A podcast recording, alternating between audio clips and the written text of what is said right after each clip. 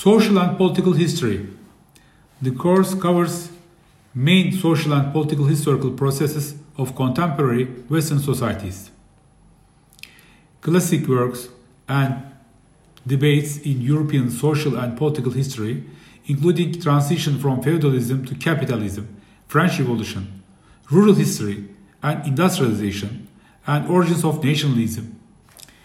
Eh, it also touches upon the basic literature on the social and political history of Africa, Asia, and or Latin America.